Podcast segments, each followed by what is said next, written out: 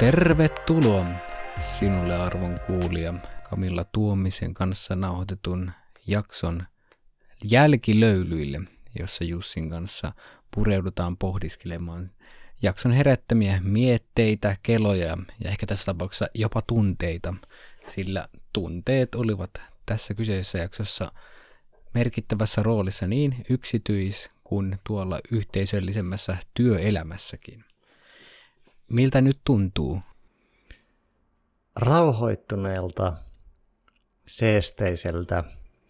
Ehkä vähän semmoista pientä sähköä on ja semmoista ahdistavaa pikkupressureja, koska tämä oli hauskat pohjat tälle jaksolle siinä, että mulla oli tämmöinen hyvin iso tunnekuohu ja järkisotku ja tunnesotku juuri ennen podcastia. Piti soittaa muutama tiukahko ja säätävä puhelu, jossa vedottiin sekä tunteeseen että järkeen kaikissa puheluissa, niin siinä se oli hyvä semmoinen reflektiopinta tähän jaksoon lähtiessä, niin se jätti vähän semmoista pientä jännitettä, mutta kyllä se nyt on aika paljon tasaantunut.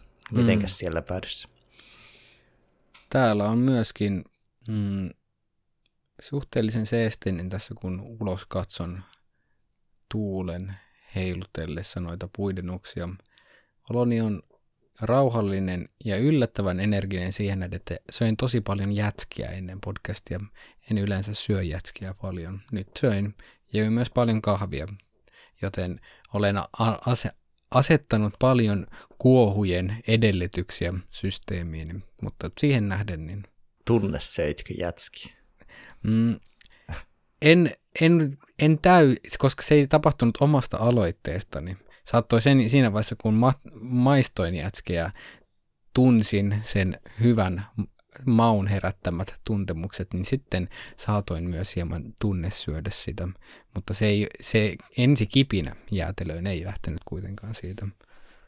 Se oli huikea, kun joskus säkin olit itse mukana tässä tota, samassa illanvietossa ja joskus totesin, kun meillä oli neljän hengen jätkäporukka ja puhuttiin teemasta tunteet. Ja sitten mä rupesin kiinnittää huomiota, että nämä kaksi muuta henkilöä syö koko ajan, kun me puhutaan niistä tunteista. Silleen, että siinä oli jotain pähkinöntä tai suklaata, ja sitten se niin kun oli vaan kaikki menneet siitä. Sen jälkeen niin se oli jotenkin huomata, että niin oliko se nyt sitten lopulta tunnesyömistä vai ei, mutta oli semmoinen hauska yhteys, koska nämä henkilöt ei muuten niin kuin hirveästi napostele. Mm, kyllä. Niin, onko siinä sitten mahdollisesti luotu jonkinnäköinen pieni kontrollin ja tur- turvan tuova barrieri kehollisen kokemuksen kanssa tai ainakin sinne tunnetasoihin? Sitä ei tiedä. Sitä voi keittiöpsykologi analysoida, mutta emme koskaan saa totuutta selville. Mutta varsinaiseen jaksoon tästä jäätelön ja tunnekuohujen kautta, niin minkä näköisiä fiiliksiä ja niiden pohjalta heränneitä ajatuksia tästä kyseisestä jaksosta jäiköön? No se, mitä toinkin jaksossa esiin, niin kyllä paljon niin kuin kokonaisuudessaan Kamillan työ, työura kautta kaari on niin kuin hyvin paljon samoja elementtejä kuin itsellä, niin hmm. ei niin kuin, mieli ei malta olla tekemättä niin kuin, ei vertailua, mutta yhteyttä. Ehkä niin mm. kuvittajaksi en ole päätynyt, mutta rupesi kyllä houkuttamaan piirtää flowsta mm. settiä. Niin, niin, voisi olla hyvä. Emmi juuri hankki piirtopöydänkin, niin saattaisi, no niin. voisi laittaa sen tulille. Joo, ja se, ja se on jännä, että kun piirtämisessä ei välttämättä, monesti ajatella, että täytyy olla hirveän taitava, että voi piirtää tai jotain, mutta ihan semmoinen sketsailutasonkin niin kuin ideoiden tuominen piirtämällä, niin se, on, se jo aktivoi jollain eri tavalla mieltä ja voi tuottaa niin kuin ihan uudenlaisia ideoita ja lähestymistapoja.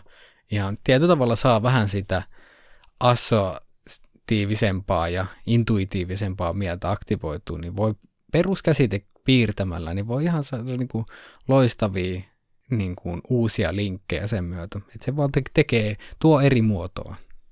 Niin, ja varsinkin jos on tiedon käsittelyn tukena, että se ei menossa julkaisuun, että niin, kuinka kyllä. monesti muistiinpanot muutenkaan menee julkaisuun, niin, niin miksei, miksei käyttäisi oma oppimisen tai jäsentelyn tukena piirtämistä. Niinpä, jep. Mutta mitäs teikäläisellä pinnalla mielessä? Kyllä mä mietin tota, mm, niin kuin Kamilan polkuu silleen, että veikkaan, että aika, niin kuin tuossa polussa on semmoista, että alkuvaiheet resonoi varmasti erittäin monen ihmisen kanssa. Se, että mihin se ero on siinä, että Camilla on tehnyt sen, että missä siltä sidequestiltä, mitä on luultu mindquestiksi, että otetaankin sitten se harppaus sivuun, niin aika moni varmasti jää siihen sidequestiin lopulta kiinni, koska se kuitenkin vaatii sitten – aika monen niin kuin, haastavan esteen yli kipuamista, että pääsee ikään kuin sit siinä vaiheessa, kun sä tajuut, että sä olet väärässä paikassa, teet väärää asioita ja niin kuin, elät kaikin puolin vä- niin kaukana itsestäsi, että sä et enää oikein tunnista, että kuka tämä tyyppi onkaan. Niin se on varmasti aika monelle tuttu, ketkä on päätynyt sitten semmoiseen pukujen ja vahvo, vahvan professionaalisuuden maailmaan, missä se ei tarkoita vain niin kuin laadukasta tekemistä, vaan jonkinnäköistä muottia ja roolia, että missä pitää elää, niin se on varmasti semmoinen, että monelle heräävä ja niin kuin, toivottavasti myös, niin kuin, tai tulisi semmoinen, että olisipa siistiä, että joku tämän niin kuin jakson kuunneltua herää silleen, että ei vitsi, mä tunnistan itteni tuosta now it's the time. Pow! Niin, vaikka ei täräyttäisi radikaalisti itseään heti vaikka life hmm. coachiksi, mm. niin tota, en tiedä miksi, miksi valitsin tuon ammatin, mutta ehkä se on semmoinen klassinen esimerkki siitä, että käyt Robbinsin seminaaria ja ryhdyt life coachiksi heti. Mutta niin, niin, se, kyllä. että ei tarvitse välttämättä tehdä radikaalia, vaan nykymaailma tarjoaa niin paljon mahdollisuuksia kokeilla pienesti, kokeilla mm. joukkorahoituksella tai tehdä sivussa. Ei tarvitse aloittaa isoa side hustlea, vaan ylipäätänsä mm. vaan niin on sauma kokeilla, että vaikka luovaan tekemiseen on niin paljon alustoja, ja missä mm. voi tehdä tilaustöitä, niin siihen on aika hyvin saumoja kokeilla, kun ennen se oli pelkästään sitä periaatteessa, että sä melkein vaihat vaan sitä main questia. Niin, Mutta kyllä. sitten nyt, saat, nyt on aika helppo ottaa sidequesteja kevyellä kokeilukulttuurilla. Niin, joo, se on varmasti viis, viisaampaa erityisesti, että mitä vähemmän on tietyllä tavalla taitamusta sillä mahdollisella uudella polulla, niin se on siinä, että voi, kyllähän me silleen, ehkä tämä on sitä aikaa, milloin vielä ihannoidaan tosi paljon sitä semmoista ultimate radical changea, mikä on joskus, joskus ihan niin kuin ymmärrettävä, mutta myös joskus sitten sellainen, että niin kuin, siinä on tietyllä tavalla riskejä, mitä ei aina kannata välttämättä ottaa kaikissa tapauksissa, niin joskus se voi olla viisaampaa tehdä semmoinen siirtymä, tai niin kuin just, että, tai niin kuin, miten vaikka omalla kohdalla, kyllä mä koen, että semmoinen hybridimalli on mulle se, niin kuin, niin kuin tuntuu tosi optimaaliselta, että, niin kuin, että vai esimerkiksi 50 prossaa, 50 prossasena opettajan työtä, mikä on, mikä on kuitenkin lopulta sellainen aika struktuuria, tai, tai, tai tietynlaisen struktuurin sisällä niin kuin näin, mutta sitten, siinä on se niin kuin jäävä tila, niin se on mahdollista laittaa sitten jollekin hyvin erilaiselle tekemiselle, minkä ei tarvi olla edes mikään hustle. Että se voi olla vaan ennen kaikkea, että siellä on sitä niin kuin tilaa toteuttaa omaa ilmaisua, minkälaista se ikinä onkaan. Että se on, se on kanssa tärkeää, että kaik, kaikkea ei tarvi hustlata. Se on. Ja sitten myös ehkä niin kuin muistaa silloin kun kuulee niitä ultimate radikaaleja vaihdoksia, niin ne ei välttämättä ole sen henkilön kontekst, elämän kontekstissa olleet niin radikaaleja välttämättä. Mm. Joskus ne on, mm. mutta joskus tämä ollaan, että sä oot piirtänyt 20 vuotta, niin ei sen pariin niin kuin siirtyminen vaikka työnä niin välttämättä ole niin radikaali muutos. Tai sitten kyllä. ne, jos, kun ne tiivistetään pariin lauseeseen, niin kyllä ne silloin radikaaleilta kuulostaa. Niin, joo, se on, se on aina on hyvä, hyvä niin kuin, jo, jokaisen on niin kuin, ymmärtää tietysti, että niin kuin, ihmiset ja el- elämä, elämäntilanteet on erilaisia, ei, niin kuin, yhtä mallia ei voi siir- suoraan siirtää toiseen, että lähtee omista lähtökohdistaan. Mutta jakson sisältöön, niin mitäs nostaisit? Mm, no ihan itse asiassa jakson alussa tuli tosi timanttista settiä tämmöisistä villasukkapäivistä kiir- niin kuin, ja kiireettömyyden vahvasta niin kuin priorisoinnista ja sen ilmatilan luomisesta, niin kyllä ne on semmoisia, että mitä oikeasti siinä on myötävirra tai sen elämän aika semmoisia ydinjuttuja, että sulla on tietyn, niin kuin me, nyt mä rupesin, no, tietyn viban, viban päivä, koska villasukka viba on, sulla on, se, se on semmoinen, että sulla on se tietynlainen viba siinä. Sitten se on, sit on se korkokenkä viba, mikä on niinku, toi itse asiassa jännä, että mikä on niinku miesten versio sitten, niinku, onko se sitten niinku mokkakenkä. Ei, ei, mä huomaa, huomaa, että meikäläinen ei tuolla, niin kuin joku, joku kuulee, että dude, hei, mä käytän nahkakenkiä, tai tota, noin kiiltonahkakenkiä. No, jonkinnäköiset hienot, hienot kengät sitten.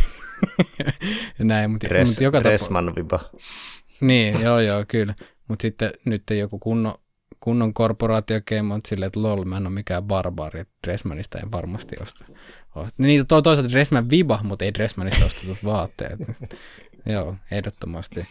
Mutta se just, että sulla on tietyllä tavalla öö, ka- päiviä organisoitu sillä, että sä voit pysyä siinä tietyssä moodissa, niin se on kyllä tosi jees. Ja just, että kuinka negatiivinen vaikutus sillä yhdelläkin niin kuin hyvin eri moodin jutulla, että sulla on vaikka se konferenssi tai joku tommonen siellä päivän päätteeksi tai jotain, niin että se vaikuttaa sitten siihen, että sä et voi olla täysin villasukka moodissa, jos sun jossain vaiheessa pitää vetää sitten se ainakin henkiset korkkarit jalkaan.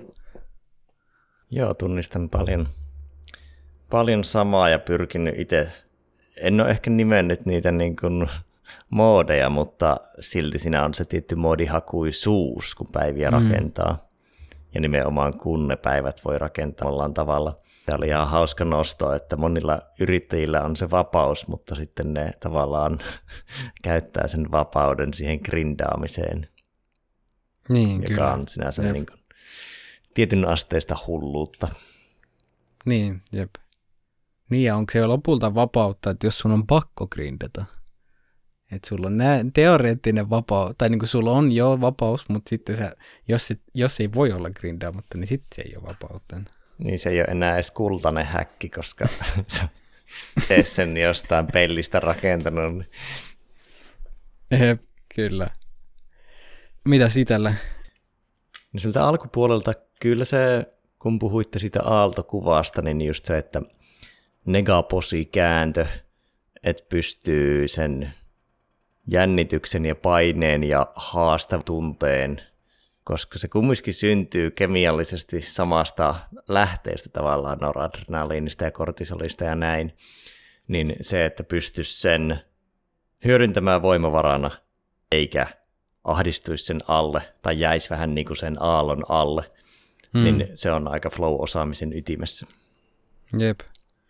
Joo, ja se on, niinku, se on jännä, että kun mä tiedän tunnetasolla, että miten vähän niin kuin toimia sen kanssa, mutta mä huomaan, että mun on vaikea käsitteellistää sitä, niin kuin, miten suhtautua eri tavalla siihen, että kun sulle tulee se, just se korkean energian tunne, sit, sit, sitä on niin kuin, nyt on niin kuin korkean intensiteetin niin kuin tunne, niin että kun on yksi vaihtoehto, on semmoinen, että sä vastustat sitä tosi paljon. Se, tulee se hylkimisreaktio siihen, että oh shit, oh shit, oh shit, oh shit, nyt jännittää, nyt jännittää.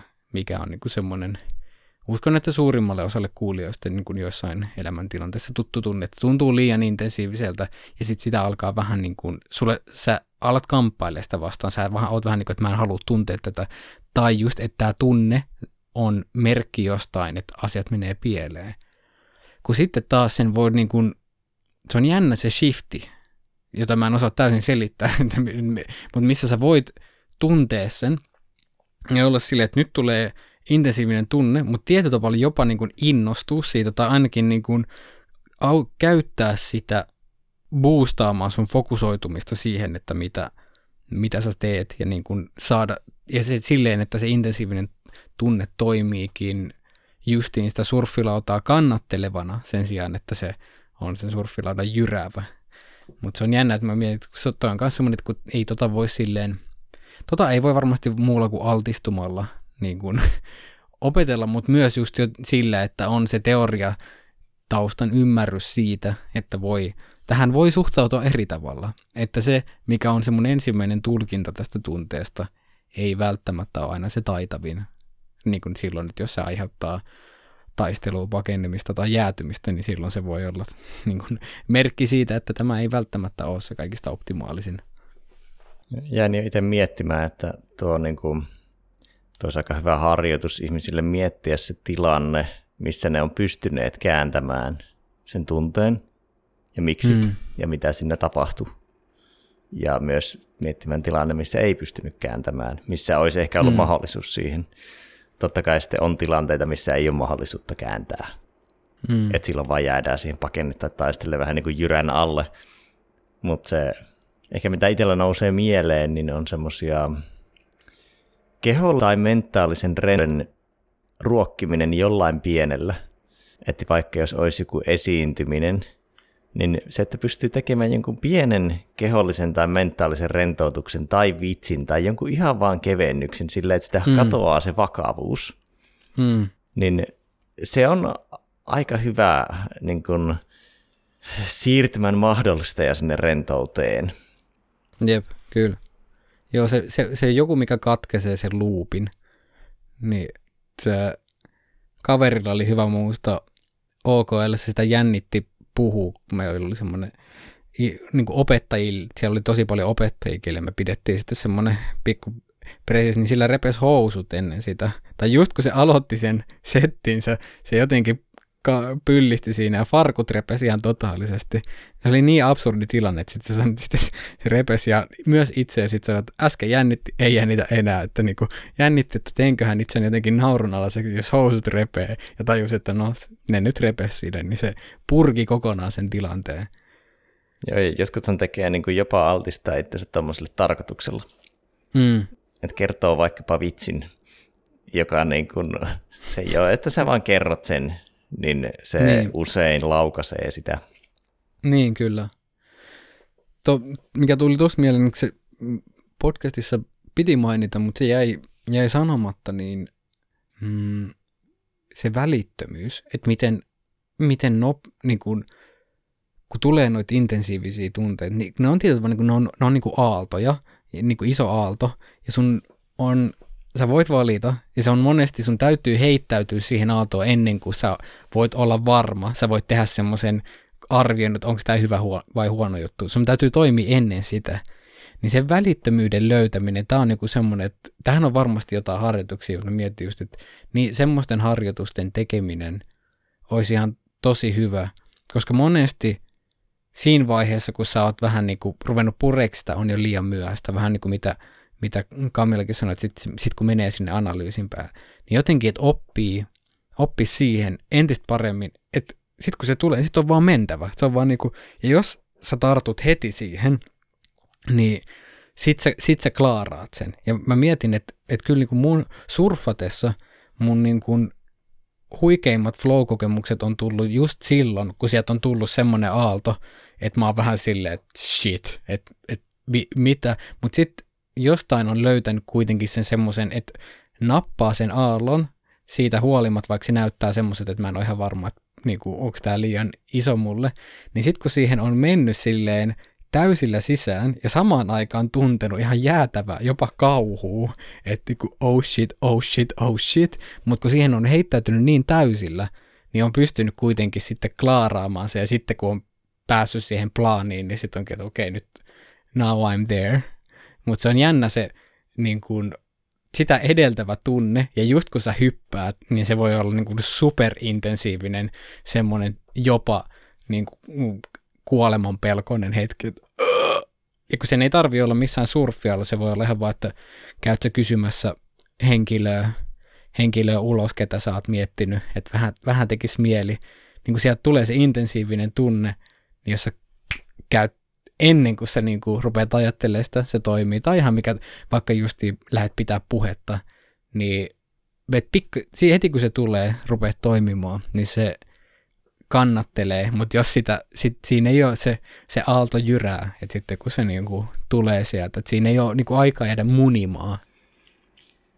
Ja nimenomaan semmoisiin tilanteisiin joutuminen, missä on se suora altistus ja se analyysin vara poistuu. Oli mm. se sitten impro tai joku fyysinen tekeminen tai vaikka kamppailu tai muu, niin se tavallaan kouluttaa sulle sen, että sä opit luottamaan siihen intuitiiviseen keholliseen toimintaan. Mm. Että aika monillahan on ihan vaikka se, että ei ne luota edes omaan kehonsa.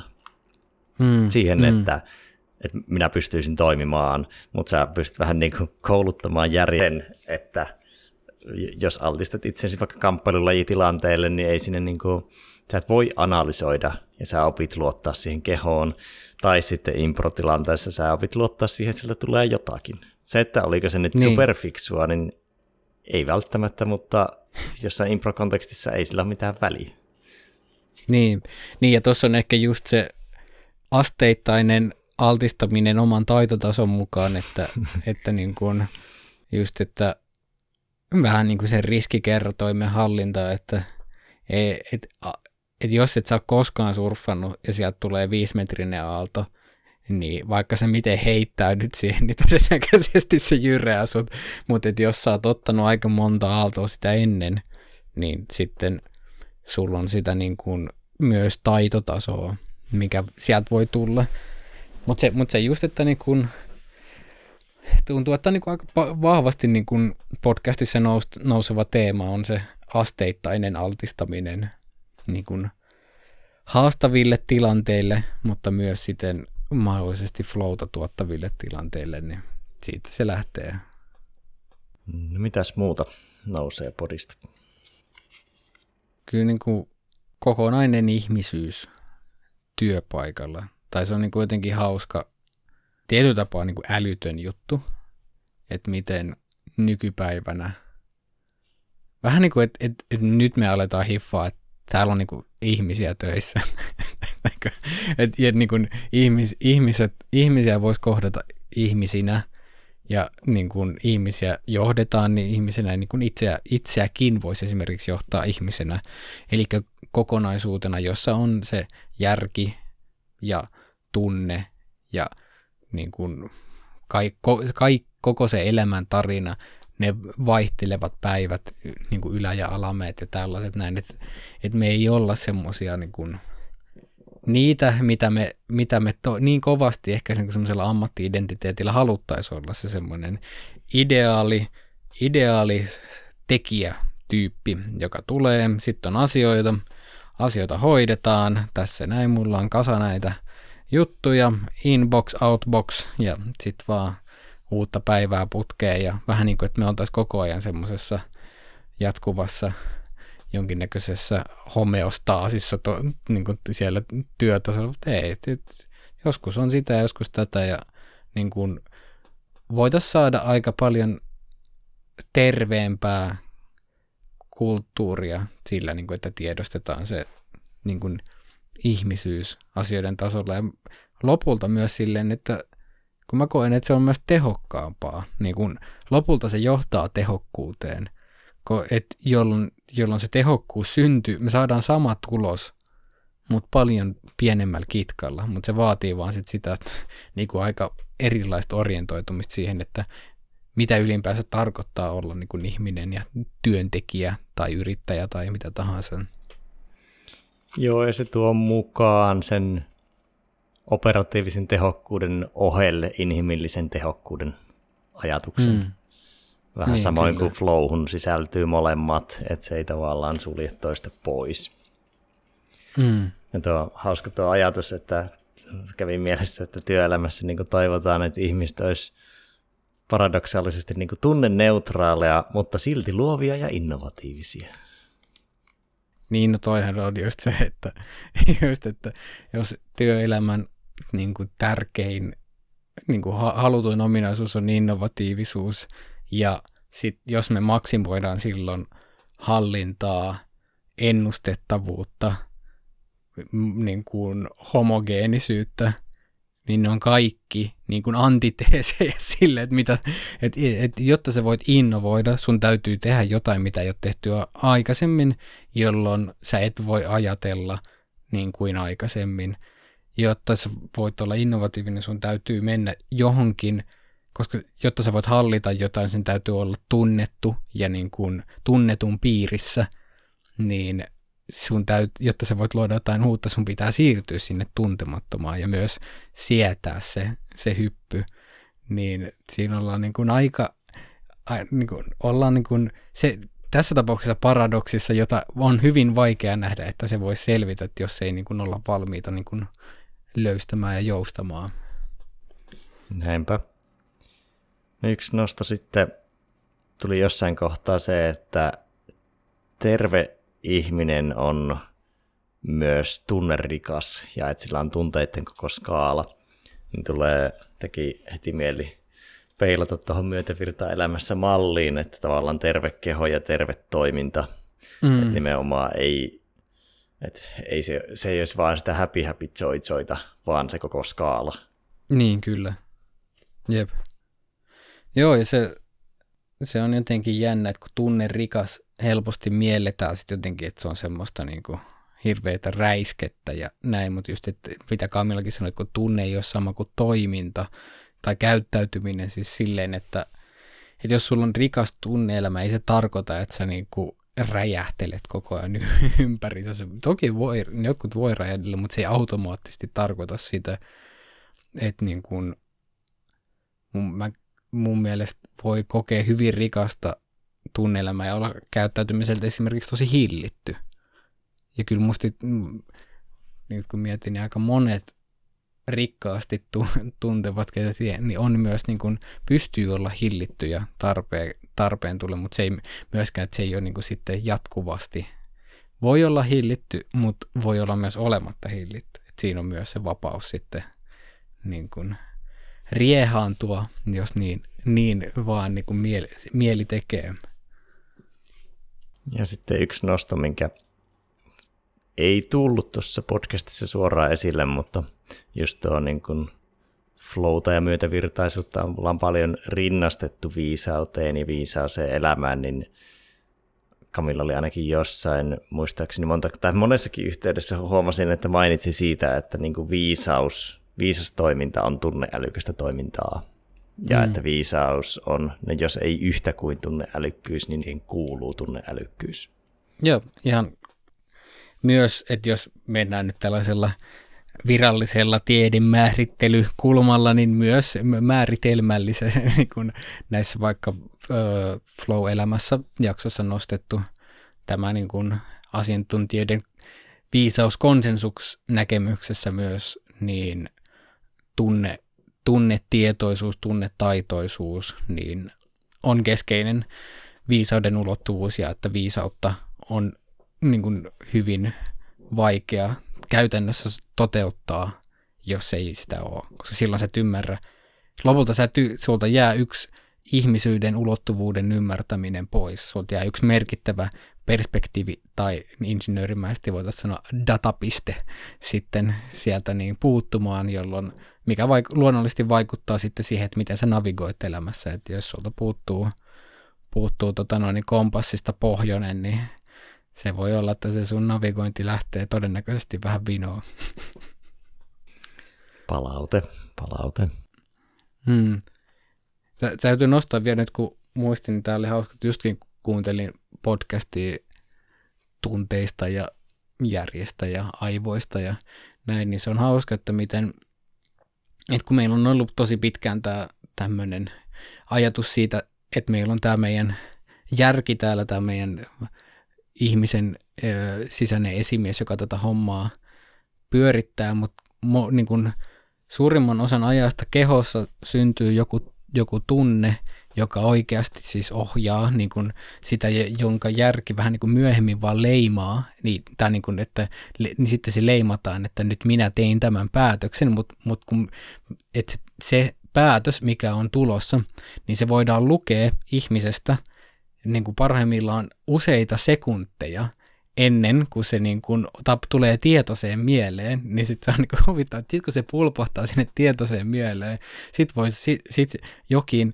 mielen jännä prosessi sanoa, että mä, mä, mä toimin näin, mä päätin näin, vaikka oikeasti se on tapahtunut niin kuin paljon niin kuin intuitiivisemmalla tasolla jo ajat sitten, mutta sitten sieltä tulee se leima sinne, että joo, mä, mä olin näin. Ja se oli vielä hauska tämmöisessä Brain Dockerissa, missä katoin, niin sitä myös muutettiin. Niin kuin pystyttiin, an, niin kuin, en muista ta- tarkkoja detaileja, että millä tavalla sitä niin kuin päätöstä pystyttiin siellä vähän niin kuin alatasolla jollain niin kuin ulkoisella ärsykkeellä muuttamaan. Ja ihmiset ei suostunut hyvä, ihmiset sanoivat, että mä tein tämän vali- mä muutin mieltäni tässä näin. Ja sitten niin ei suostunut, niin kuin moni ei suostunut hyväksyä, että ei itse asiassa tutkija sanoi, että me tehtiin tällä tavalla, me muutettiin sun valintaa tällä niin kuin prosessilla. Että ei, ei, ei, että et, mä sen tein. Joo, tuosta myös niitä korttitutkimuksia, että on neljä korttipinoa ja sä alat valitsemaan, mä en muista mitä sinne piti, että onko musta vai punainen vai isompi vai pienempi tai jotain tämmöistä. Ja sitten mm. siinä on silleen, että ennen kuin ihmiset voi tajuta älyllisesti tai laskennallisesti, että joku pakka on huono, niin niille tulee kehollinen mm. assosiaatio siihen, joka on huono.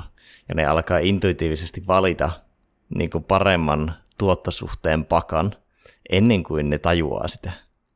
Ja kukaan ei osaa, niin kuin kukaan niin, koehenkilöstä ei osannut selittää sitä, mutta ne vaan alkoi tekemään parempia valintoja. Niin oli aika hyvä esimerkki siitä, miten mm. niin kuin on vahvaa, vähän niin kuin älykkyyttä on tavallaan muuallakin kuin tuolla tietoisen ajattelun perukoilla ja pelkästään ehkä, no kyllä se aivoihin liittyy joo, mutta mm. se ei pyörähtänyt vielä tietoisessa mielessä kertaakaan. Niin, kyllä, jep. Onko vielä? No ihan siis semmoinen nosto siitä, niin kuin mikä hyvä mm, Kamilla nosti siitä, kun oliko se nyt jonkun Excelin kanssa puljetessa, kun tuli tämä hyvin niin kuin vahva, vahva tunne, joka, jota kuuntelemalla niin kuin te, tekeminen hetkeksi toppasi ja otti vähän etäisyyttä siihen. Niin toi on niin kuin hauska, että mä tunnistan itteni tosi vahvasti siitä, että mulla on, va, no, no kirjoitusjuttu on esimerkiksi, mulla se näkyy kirjoittamista. Mä jumitun siihen, Kamilla sanoi, että se jumittu kolmeen johonkin niin kuin, riviin tai jotenkin, mulla on niin kuin, kirjoituksessa kanssa, mä ylitsuumaudun johonkin ja mä jään semmoiselle loopille ja niin kuin se, mä yritän väkisin puskea sitä. Se alkaa tuntua, tuntua työläältä. Mutta sitten jos sen työlään tunteen overrideaa, niin sitten monesti jää vaan semmoiseen hedelmättömään loopiin että sä et vaan pääse eteenpäin siitä. Mutta sitten just kun tekee vaikka samalla tavalla kuin kamera, tulee se työlästunne, sitten niinku, että okei hetki, pikku step back, että what's going on, jolloin se ajattelu tietyllä tavalla laajenee, sitten zoomi tulee ulos ja sitten saattaa nähdä jonkun uuden ratkaisun, jonkun uuden polun, mitä ei aikaisemmin nähnyt, kun sä oot ylitsoomaantunut siihen. Niin tämä on niin kuin ihan loistava käytännön esimerkki siitä, että vähän niin kuin, että minkä takia oikeasti se tunteen kuuntelma, minkä takia se datapiste voi olla oikeasti tosi informatiivinen, mutta se on myös silleen niin kuin helppo ohittaa, etenkin kun su, se mielen esimies on siellä, että minulla on tehtävä, tehtävä suoritetaan, minä aloitan tehtävän, ja kun te- tehtävää tehdään, se tehdään loppuun asti, niin sitten on vähän silleen, että se, si- siihen on tosi helppo ainakin itse jäädä, ja veikkaan, että joku kuulija saattaa samanlaiseen jumittumiseen samaistua, mutta joskus sitten kun ottaa, ottaa sen tunne tulee keho neuvoa, dude, ota, niin kuin, lopeta pusertaminen, niin sitten se ratkee huomattavasti helpommalla. Pitää pitää anturit avoimena. Joo, se on oppikirjamme esimerkki siitä flown rentoutusvaiheesta, ota mieli pois ongelmasta. Kyllä, indeedimus. No loppuun vielä voin heittää kevennyksen. Heitit aika hauskan sanan vahingossa, kun sanoit tärkeää ja järkevää, niin sanoit vahingossa tärkevää. ja, se on just semmoinen loogis-analyyttisen ajattelun juttu, että ei kun tämä pitää tehdä, kun tämä on tärkeää. Mm. Ja se on just semmoista järjellä ajateltua tärkeyttä, niin tärkevä on yeah. ihan hauska termi tolle, että mitä nyt pakko tehdä. Kyllä pitää tehdä nyt. Asiat on. Mm, kyllä, just ja sitten, että kun se on siellä analy- tai tämmöisen abstraktin mielen jollain kerroksella asetettu, minkä ei tarvitse huomioida vielä todellisuutta. Ja tätä, niin kuin, tai se on, se on karttaan asetettu piste, mutta se, se, ei huom- niin se on paljon helpompi siellä kartalla katsoa, että se on se li, li, linja sinne paikasta A paikkaan B on tosi suora, mutta kun maastossa voi olla odottamattomia kivellohkareita, jotka kannattaa joskus ehkä huomioida. All right. Onko vielä jotain vai pistämmekö saunan, saunan vaan. kiinni? Kyllä, loistavaa. Nämä jälkilöylyt on nyt löylytelty. Laitamme kiukaan kiinni. Kiitos Jussi tästä. Kiitos sinulle kuulija. Pidä anturisi avoimena tunnetasollesi. Älä kuuntele vain sitä, älä kuuntele vain järkeä. Älä kuuntele minua, jos yritän puhua tunteista ja järkestä jotenkin erillään. Ne eivät sitä ole. Erittäin aurinkoista tai pilvistä tai minkä säistä tahansa päivän jatkoa sinulle ja palataan seuraavassa jaksossa. Näkemiin. Näkemiin.